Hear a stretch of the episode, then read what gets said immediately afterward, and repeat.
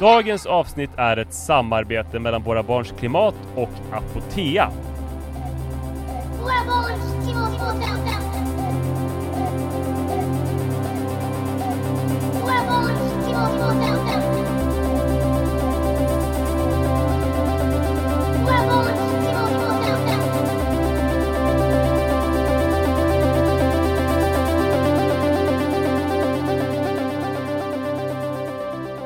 Hej och välkomna ska ni vara till Våra Barns Klimatpodden.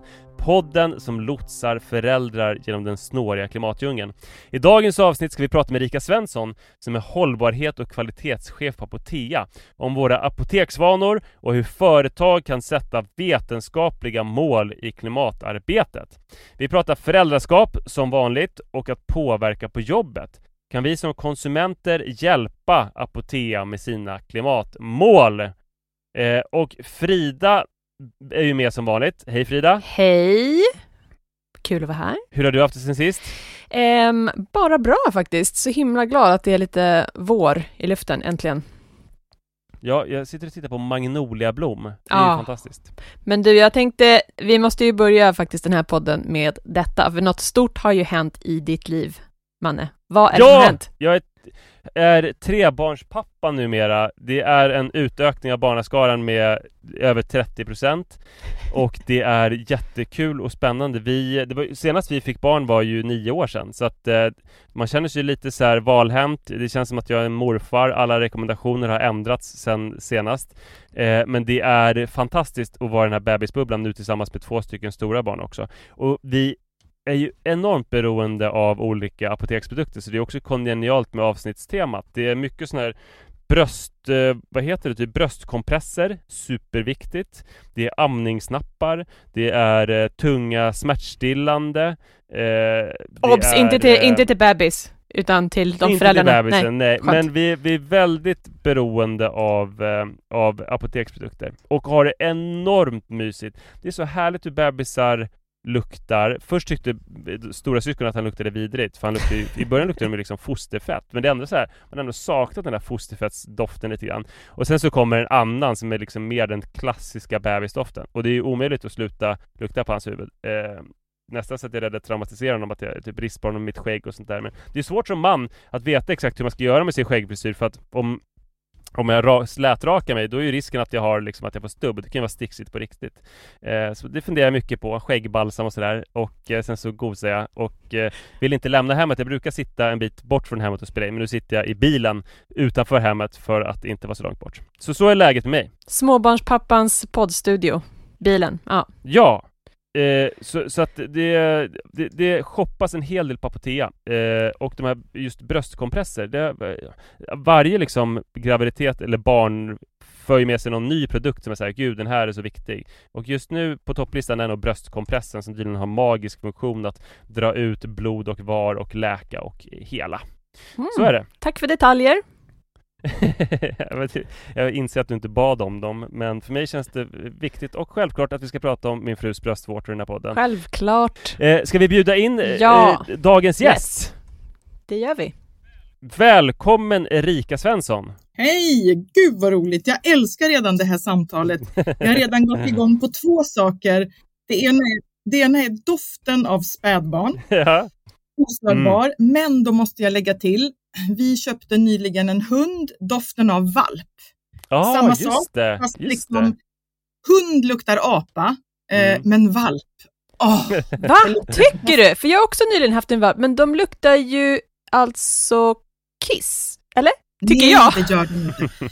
De luktar nytt, fräscht, de luktar något helt magiskt. Och Mm. så vill jag säga, eh, jag är en stor eh, eh, amningsfantast och amning är svårt och man behöver inte amma och allt det där. Mm. Men jag ammade mina barn sjukt länge eh, och mycket och fick mjölkstockning och det var massor med problem. Och då vill jag tipsa om det bästa ever. Vitkålsblad. Ja!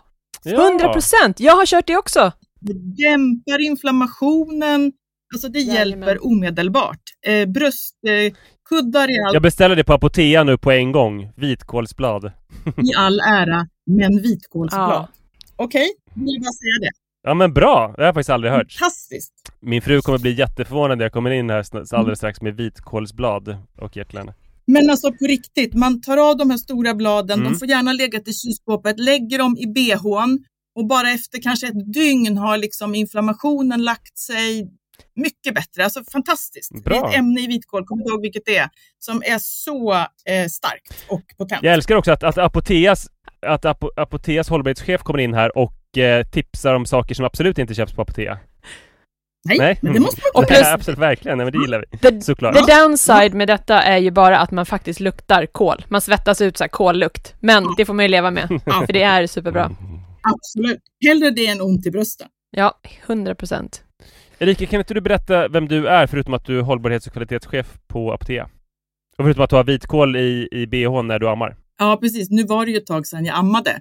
Eh, och jag börjar komma upp i den åldern där det inte blir några mer barn. Eh, det har blivit valpar istället, eller valp, eh, som ju slags, Mm. slags nytt barn. Men eh, vem är jag? Ja, men det är ju en evig fråga. Vem är jag? Jag eh, är eh, tvåbarnsförälder. Jag är gift med en, en man. Eh, jag har en hund, jag har en katt. Ehm, jag bor strax utanför Stockholm, i söder om Söder. Ehm, Var någonstans söder om Söder? jag bor i Enskede. Okej. Mm. Ehm, ja, men jag är väl en ganska traditionell människa. Mm. Eh, tränar, njuter väldigt mycket av naturen, kompisar, middagar, allt det där. Eh, som vi alla i princip tycker om. Då ska, känns det nästan taskigt efter, för det lät ju ganska gemytligt, eh, din beskrivning. Men eh, ha, har du klimatångest? Om du skulle fråga mig, känner jag sorg? Är jag frustrerad? Är jag förbannad? Eh, så skulle jag säga ja, men jag har inte klimatångest. Men jag har väldigt starka känslor inför klimatförändringarna och den framtid som jag tror att vi går till mötes. Men jag har inte ångest. Vad skönt. Det låter ju eh, som en, så här, en, en väldigt konstruktiv, eller konstruktiva känslor kopplat till klimatet tycker jag. Ja, jag vet inte om det är så konstruktivt, men, men ångest för mig är ju liksom mer en, en vag känsla av liksom oro eller olust. Eh, och det känner inte jag, utan, ut, men, men, men det är heller inte alltid så himla härligt att, att känna sig sorgsen och förbannad. Alltså, det känns ju väldigt intressant. Ni vann ju ett eh, hållbarhetspris 2022, årets hållbarhetspris, eh, som är ett pris som Price Runner delade ut och du jobbar då på Apotea med dels kvalitet men också med hållbarhet. Och jag tänker att det måste ju vara, i ditt yrke så måste det vara en del beslut som du kan fatta som är liksom, känns som Gud vad bra, nu gjorde jag någonting konkret som gick i rätt riktning. Och sen så måste det vara en del som du inte kan göra för det man älskar med Apotea, alltså jag som kund, är typ så här. Jag beställer en grej och den kommer typ två timmar senare och det är helt fantastiskt. Och det måste finnas en del i det där som inte alls är bra för klimatet. Alltså det är inte alltid som att hållbarhet och att vara en bra e-handel är exakt samma sak. Så hur liksom ser den konflikten ut? Ja, men det är ju ett evigt skav tycker jag. Och du liksom belyser ju någonting som är väldigt viktigt tycker jag och som delvis är en frustration i mig att när man jobbar in, inom näringslivet så i, i ett företag så är ju inte kontexten, sammanhanget är ju inte optimalt för att bli ett hållbart företag. Lagar, regleringar, policies, styrmedel ser inte ut så. Och sen kan man ju också någonstans också säga så som alltså företag ska växa, eh, jobben ska öka, omsättningen ska öka. Alltså det finns ju ett ständigt tillväxtdriv inom näringslivet och det är inte kompatibelt med en hållbar utveckling. Det liksom tycker jag man måste vara ganska klar över. Så att jag tänker ofta att man kan åstadkomma otroligt mycket inom de rådande ramar som vi har idag och sen måste politiken till exempel jobba eh, aktivt med lagstiftning och policyutveckling och så, så att man också gynnar ett hållbart näringsliv. Ehm, och vi måste på sikt kanske ställa om till cirkulära flöden, eller kanske, det måste vi ju. Så det finns liksom oändligt mycket kvar, men jag tänker utifrån så det, det sammanhang som vi finns i idag kan ju företag ändå göra otroligt mycket, men det är klart att det skaver eh, Vi kan ju ha en idé om att vi ska fasa ut en produkt eller inte sälja någonting för att vi tycker inte att den produkten är tillräckligt bra eller att den är nödvändig. Eller, och så kan vår inköpsavdelning kanske då tycka att den är jättebra och viktig och vi, vi vet att kunderna efterfrågar den och vi vill liksom möta våra försäljningsmål och så vidare. Och de konflikterna är ju liksom ständiga i en organisation. Man skulle ju ljuga tror jag om man sa något annat. Och Mm. det måste man ju liksom hela tiden ta tag i och prata om och ibland vinner liksom vinner vi eh, och ibland vinner en annan. Det är liksom ett givande och tagande, men över hela linjen måste ju företaget ytterst vara medveten om vart vi strävar. Men i det är det ju ständiga målkonflikter såklart. Det där är intressant, för då blir det ju som då blir det som att, eh, alltså vissa saker kan ni såklart inte göra för att ni konkurrerar med andra eh, aktörer och måste kunna erbjuda samma saker som de gör, som ibland kanske går emot en, en hållbarhetssträvan. Så vi, du som hållbarhetschef då, vad, vad skulle du vilja se för typ ytterligare regleringar som skulle påverka hela branschen? Men jag skulle vilja se framförallt ju mycket starkare eh, lagstiftning och policy kring utsläpp. Mm. Och att utsläpp till exempel, exakt hur de styrmedlen eh, ska se ut tycker jag är svårt att säga, men att utsläpp till exempel ska kosta mycket mer. Alltså här tror jag till exempel att, och det gäller ju inte bara apoteksbranschen eller detaljhandeln, utan det gäller ju generellt att man ser mycket skarpare styrmedel och liksom konsekvenser.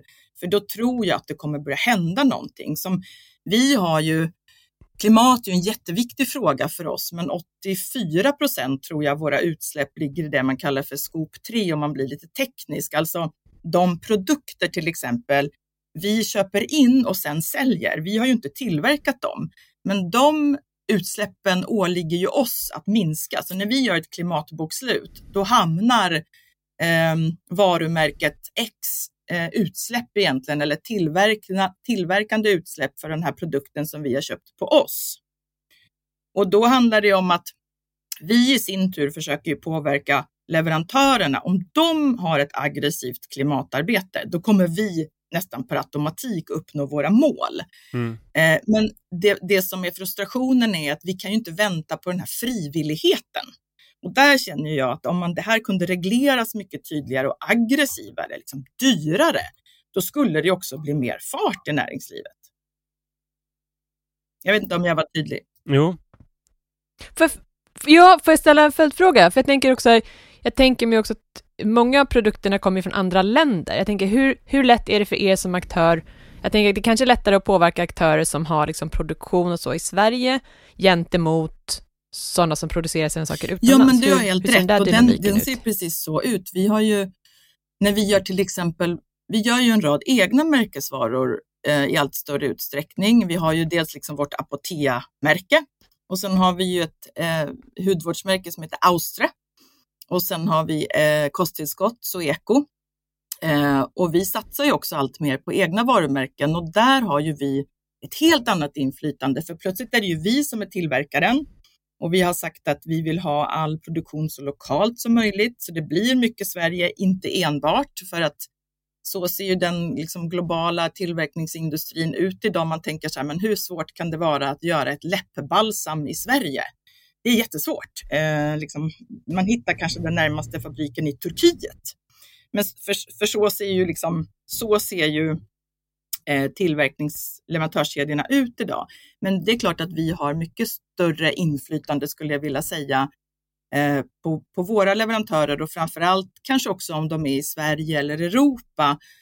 Eh, för där finns delvis eh, ett annat tryck eh, och inflytande och framför allt om vi går till en mindre leverantör. Pratar vi med de stora leverantörerna eller stora läkemedelsbolagen, då är vi bara en liten, en liten, en liten aktör, väldigt liten såklart. Vi kan tycka att vi är stora eh, i Sverige inom våran bransch, men globalt är vi ju, har vi väldigt lite inflytande när man Finns pratar med vissa. finns det något annat eh, företag eh, som är hållbart som du inspireras av? Alltså nu låter jag väldigt krass ehm, och då skulle jag vilja säga så här. Nej, eh, samtidigt som jag hela tiden inspireras av och tycker att många andra gör bra saker. Alltså, så det kommer hela tiden upp bra initiativ, bra aktiviteter, bra kommunikation. Eh, jag ser det hela tiden, men finns det något företag som jag generellt sett tycker är väldigt bra, då kanske jag skulle säga Eh, jag har alltid haft ett, ett, eh, eller alltid, men sedan länge tycker jag att Patagonia eh, det här outdoorföretaget, just som kanske Houdini är, kanske den svenska verksamheten. De är väldigt duktiga liksom generellt. Ehm, jag tycker trots att jag skulle vilja på någonstans kanske kritisera hela affärsidén, men jag tycker att IKEA många gånger gör otroligt bra saker och, och de har ju sånt inflytande och position så att när de bestämmer sig så händer det ju verkligen saker. Men det kan jag beundra. De har en handlingskraft som inte bara är något initiativ utan det blir liksom över hela linjen någonstans när de bestämmer sig. Det tycker jag är otroligt häftigt. Mm. Hur ser ditt arbete ut som hållbarhets och kvalitetschef? Vad, vad gör du för någonting? Ja. alltså, det, lät som en, för en fråga som lät som en förolämpning. Det var inte alls ja, jag så jag menade. Nej, men absolut inte. Nej, men det är så här, vad gör man på jobbet hela mm. dagarna? Eh, ja, men alltså dels tänker jag som, som min roll som chef då, så vet man ju liksom att rollen som chef, det är ju väldigt mycket brandkårsutryckningar. Eh, hjälpa till att liksom generellt sett skapa förutsättningar och tydlighet för mina medarbetare, liksom driva frågor uppåt och neråt och mellan avdelningar. Eh, sen är jag ju också väldigt operativ såklart. Jag är liksom inte bara chef hela tiden, utan jag är ju också väldigt operativ och jobbar i våra projekt.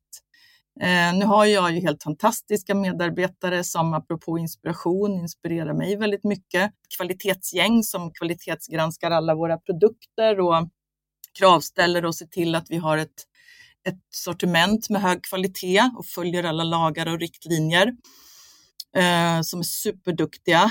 Eh, jag är inte alls kvalitetsexpert, men jag försöker ju stötta dem och skapa liksom förutsättningar för dem att göra sitt jobb. De är ju experterna. Och sen har jag ett hållbarhetsgäng då som jobbar mycket med våra hållbarhetsprojekt. Och det är ju alltifrån att minska emballage i vårt lager, liksom wellpapp och plast. Eh, titta på transporter, energiförsörjning, hur vi kan påverka leverantörerna. Eh, det kommer upp en del frågor ibland som tangerar liksom HR-frågor om arbetsvillkor, arbetsmiljö. Vi vill ju också naturligtvis vara en väldigt bra arbetsgivare. Det är HR som driver de frågorna, men hållbarhet, vi är ju ibland liksom involverade och har synpunkter och tankar om hur, man ska, hur vi ska jobba på bästa sätt. Um, vi har en ett stort arbete med samhällsengagemang och välgörenhet där vi ju samlar in pengar till mycket organisationer och själva finansierar projekt eh, genom ideella organisationer. Vi invigde till exempel en våtmark på Ålö i fredags. Eh, då var det lite glam. Förra veckan var det både prisutdelning på Price Runner, då var det gala. Det var fantastiskt kul och så fick jag åka ut i skärgården en hel dag och få betalt för det och titta på våran fantastiska våtmark som vem som helst kan besöka. Mm som vi har jobbat med ihop med Skärgårdsstiftelsen och WWF. Ehm, men så ser ju inte en vanlig vecka ut eh, när man får åka ut i skärgården och gå på gala. Men det är väldigt liksom högt och lågt. Ni har ju fått era klimatmål godkända uh, av Science Based Targets. Uh, jag tänker att det här är något lite uh, komplicerat. Skulle du vilja berätta, vad är Science Based Targets och varför är det viktigt att företag arbetar efter dem? Science Based Target är en ett initiativ av en rad organisationer som eh, såg att eh, om företag ska sätta klimatmål så bör det finnas någon form av standard eller sätt att beräkna de här klimatmålen. För det är väldigt stor skillnad på att säga att eh, Apotea ska till exempel 2050 inte ha några utsläpp alls, om vi då ska följa eh, rekommendationer generellt att 2050 ska vi inte ha, ska vi liksom ha netto nollutsläpp. Länder, eh, städer, företag, regioner, whatever. Eh, Men då liksom tänker vi oss att vi gasar på. Vi kanske till och med ökar våra utsläpp fram till 2050 och sen skulle det finnas någon magisk lösning som gjorde att alla utsläpp försvann. Det går ju inte. Då har vi ju släppt ut enorma mängder enligt eh, klimatscenarierna som vi kommer att ytterligare öka vår temperaturökning. Så Science Based Target säger så här, nej, man måste öka eller minska, minska utsläppen i linje med vetenskapen. Och det tyckte vi verkade väldigt vettigt. Ehm, man får ganska god rådgivning och hjälp av Science Based Target och eh, alltså det, jag tycker att man visar att man är seriös i sina klimatmål.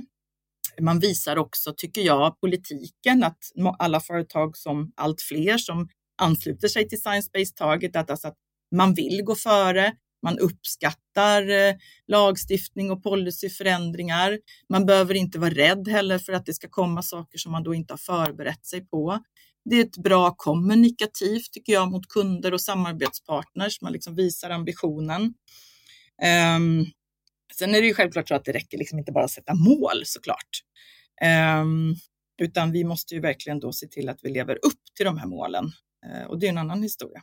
Men du, jag tänker då, hur kan vi som kunder, så här, hjälp, alla vill att vi ska uppnå målen och ta oss mot Parisavtalet såklart. Finns det någonting som vi som kunder kan göra för att här, göra bättre val, men också för att påverka er att göra mer inom hållbarhet? Absolut, och då tänker jag så här att det finns jättemycket som vi som kunder kan göra och om man då tänker e-handel så, eller all handel egentligen, men om vi tänker e-handel så är det ju om, om och när vi handlar så är det ju liksom det väsentliga är ju egentligen vad vi lägger i varukorgen. Behöver jag verkligen den här produkten? Eh, kan jag köpa en miljömärkt produkt till exempel? Titta efter certifierade tredjepartsgranskningar kanske ibland är dyrare, men mycket bättre. Eh, mindre miljöpåverkan. Eh, köp mer när du väl köper så slipper vi liksom onödiga transporter. Eh, och då säger jag inte så här, köp, du ska köpa bara det du behöver, men vet du att du använder diskmedlet bla bla bla så köp istället tre, tub, liksom, tre flaskor, då, eller ni fattar vad jag menar. Mm. Ehm, sen handlar det ju också om att eh, hör av er till, till oss eller vem det nu är, vilket bolag det nu är, med både liksom krav och beröm. Ehm, jätteviktigt. Ehm, för att kundtryck lyssnar man på väldigt mycket som företag, vad kunderna säger. Beställ fossilfritt när du e-handlar. Vi har ju den här, du ser vilka leveranser som du kan få fossilfria. Välj det alternativet. Du nämnde tredjehandscertifiering, alltså man ska titta efter varor som har tredjehandscertifiering. Vad betyder det? Alltså, alltså tredjepartsgranskade, att någon har, liksom det är en, till exempel Svanen, bra miljöval, alltså eh, etablerade miljömärkningar som någon annan certifierar så att det inte det är ett företagets egen märkning eller någon mindre, ibland kanske branschorganisation eller så som har satt en, en groda eller en fågel eller en blomma på produkten, utan de här större etablerade miljömärkningarna som kräver att någon, ett annat organ har certifierat dem. Förstår ni vad jag menar? Mm. Eh, avslutningsvis då. Eh, hur har hållbarhetsarbetet i ett företag som Apotea eh, ändrats? Alltså hur, hur ser det ut nu jämfört med kanske för tio år sedan och hur tror du att det kommer se ut om ytterligare tio år? Det har ju ändrats rätt mycket. Sen ska vi säga att hållbarhet har alltid varit liksom en, en del av Apotea. Men från att de var fem personer i en liten skrubb så är vi nu nästan tusen personer och har en eh, mångmiljardomsättning. Eh, och det är klart att hela bolaget, inklusive hållbarhetsarbetet, väsentligt har liksom professionaliserats med strukturer och rutiner och mål och allt det som kanske låter tråkigt men som är helt avgörande också för att man ska komma någonstans. Att liksom man ser till att samarbeta tydligt i organisationen och så vidare. Och det tror jag bara kommer att, liksom, det kommer ju bara fortsätta för de här kraven kommer bara öka och vi kommer öka takten också. Du Erika, nu måste jag bara sticka emellan. Vi hade ju Sasha Beslik med oss tidigare som pratade om bankbranschen och hur få mejl det krävs från kunder för att det ska upplevas som en kundstorm. Eh, hur många mejl måste, man, måste ni få för att det ska upplevas att det är liksom ett tryck från kunder? Eller telefonsamtal? Eller hur, hur upplever ni kundtryck? Oj.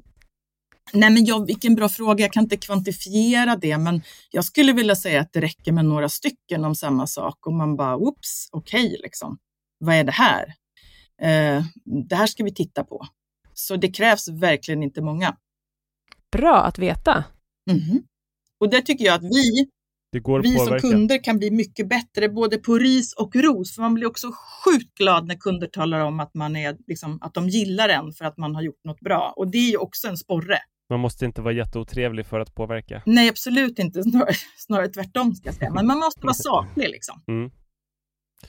Du Erika, tack snälla för att du var med. Det var superintressant. Ja, men det var jättekul att prata med er. Jag hade gärna pratat längre. Det är alltid ett bra betyg till ett samtal när man känner så. Vi får prata mer i framtiden. Ja, men stort tack för att du var med Erika. Tack! Erika Svensson alltså. Frida, vad tänker du? Alltså jag blev så himla glad. Jag är glad när folk är så uppriktiga med att, så här, viss, alltså att affärsmodeller måste ändras. Och sen Mm. gillade jag verkligen att hon lyfter fram så här, vikten av lagstiftning, styrmedel, skatter. Alltså det är ju det, för att jag menar företag, det, det står ju i så här, uppdraget för företag att de ska så här, växa och generera massa pengar såklart. Så att står det ingenting annat så är det ju det som är styrande helt enkelt. Så jag tror det var jättebra att hon lyfte fram att så här, det krävs att, så här, att någon skruvar på det, helt enkelt. Upplägget för företag. Tyckte jag var bra. Vad tog du med dig? En sak, en sak som jag, jag tog med mig mycket, eh, bland annat det med vitkålen då, men eh, en sak som jag funderar på är, eh, alltså är det eh, korkad fråga från en korkad man. Är, är det bra med näthandel? Alltså, eller ska det vara som i barnen i Bullerbyn, att man går och köper sina bröstkarameller och niger, eh, eller till något bodbiträde så här. Eh, är det bäst, eller är det bäst att man gör sina inköp Ja, men alltså jag brukar ju online? tänka så här, nu har jag så här, obs, inga belägg för det här, men alltså man tänker att tusen personer kör bil till en affär för att storhandla. Alltså då måste det ju vara bättre Mm, att en lastbil kör från lagret och levererar. Eller som i fallet med barnen i Bullerbyn, tusen barn kör hoppsa-steg Hopsa steg, till, ja, eller häst och eh, vagn. bodbiträdet. Exakt. Ehm, Ja men verkligen så, det där är intressant tycker jag, för det här är någonting som man, som man ofta landar i, att, att, så att det är lite så här kontraintuitivt vad som är hållbart. Att man tänker, där när vi pratar om så här längtan till landet och att flytta ut, att man kan tänka så här, Gud vad hållbart det är när man odlar på sin lilla täppa liksom och kör en pickup med jord och så här, eller, eller först tänker man bara odla sin lilla täppa men sen tänker man på vad allt innebär att ta dit jorden till täppan och driva upp de här grönsakerna. Så kan man tänka att stordriftsgrejer som känns här, åh hjälp, eh, det är säkert så farligt. Att, att det, det finns ju stordriftsfördelar för klimatet som kan vara jätte, jättebra i fallet eh, näthandel eller även jordbruk. Ja men precis, och om, om och under vissa förutsättningar. Till exempel så här, den här Mm. lastbilen som åker, ett, att man har använt så digitalisering och AI för att se till att den är optimerad, så att den kör, alltid kör full, så man inte har massa lastbilar som kör tomt. Att den är fossilfri, att den går på el, alltså så el eller liksom Mm. andra hållbara drivmedel. Så istället för att det är tusen fossilbilar som kör så har man liksom ett annat hållbart. Men sen tänker jag också, alltså näthandel, jag tittade ju upp lite grann och nu så får vi se om jag, om jag har fått de här siffrorna rätt. Men alltså vi, vi, vi handlar ju för, jag tror 2021, alltså e-handeln tror jag uppgick till 146 miljarder. Alltså det är sådana så svindlande du vet, siffror. Man bara, vad är det nu vi handlar? Alltså vi handlar så sjukt mycket på nätet. Men internet, är inte det en fluga egentligen? ja, ja, men jag tror det också. Som jag slut. Jag trodde det på riktigt när jag gick i åttan och jag kommer ihåg att jag hade så här datakunskap och jag bara, det här kommer ju inte. Nej, Gud vad aldrig. tråkigt, det här kommer jag aldrig flyga. Mm. Gud, jag har verkligen fingret på pulsen. Trendoraklet, Barry Eklund. Eh, nej men vi handlar för sjuka summor, men sen är det ju så här, vissa saker måste vi handla. Typ, alltså så här, Mm. som du säger, vi var inne på, föräldrar behöver ju verkligen så här, vissa saker. Vi behöver mediciner, vi behöver liksom snorsugar, ja, kanske Mm. inte snorsugar, men Ja, det finns ju saker som vi snorsugar. faktiskt måste handla och Mm. ofta så kommer de från till exempel från olika men nätapotek. Ehm, En annan sak som man kan jobba med med näthandel, eller väldigt viktigt är ju, och med alla de här företagen som säljer till näthandlare, är väl eh, emballage. ja, exakt. Hur man packar saker, alltså så de inte är onödigt skrymmande och sådär. När man väl packar bilen full så är det viktigt också att det inte är sjukt mycket luft i de här paketen väl? Ja men precis, det handlar mycket om sådär och där tror jag att digitalisering har ju en stor roll att spela, att kunna optimera.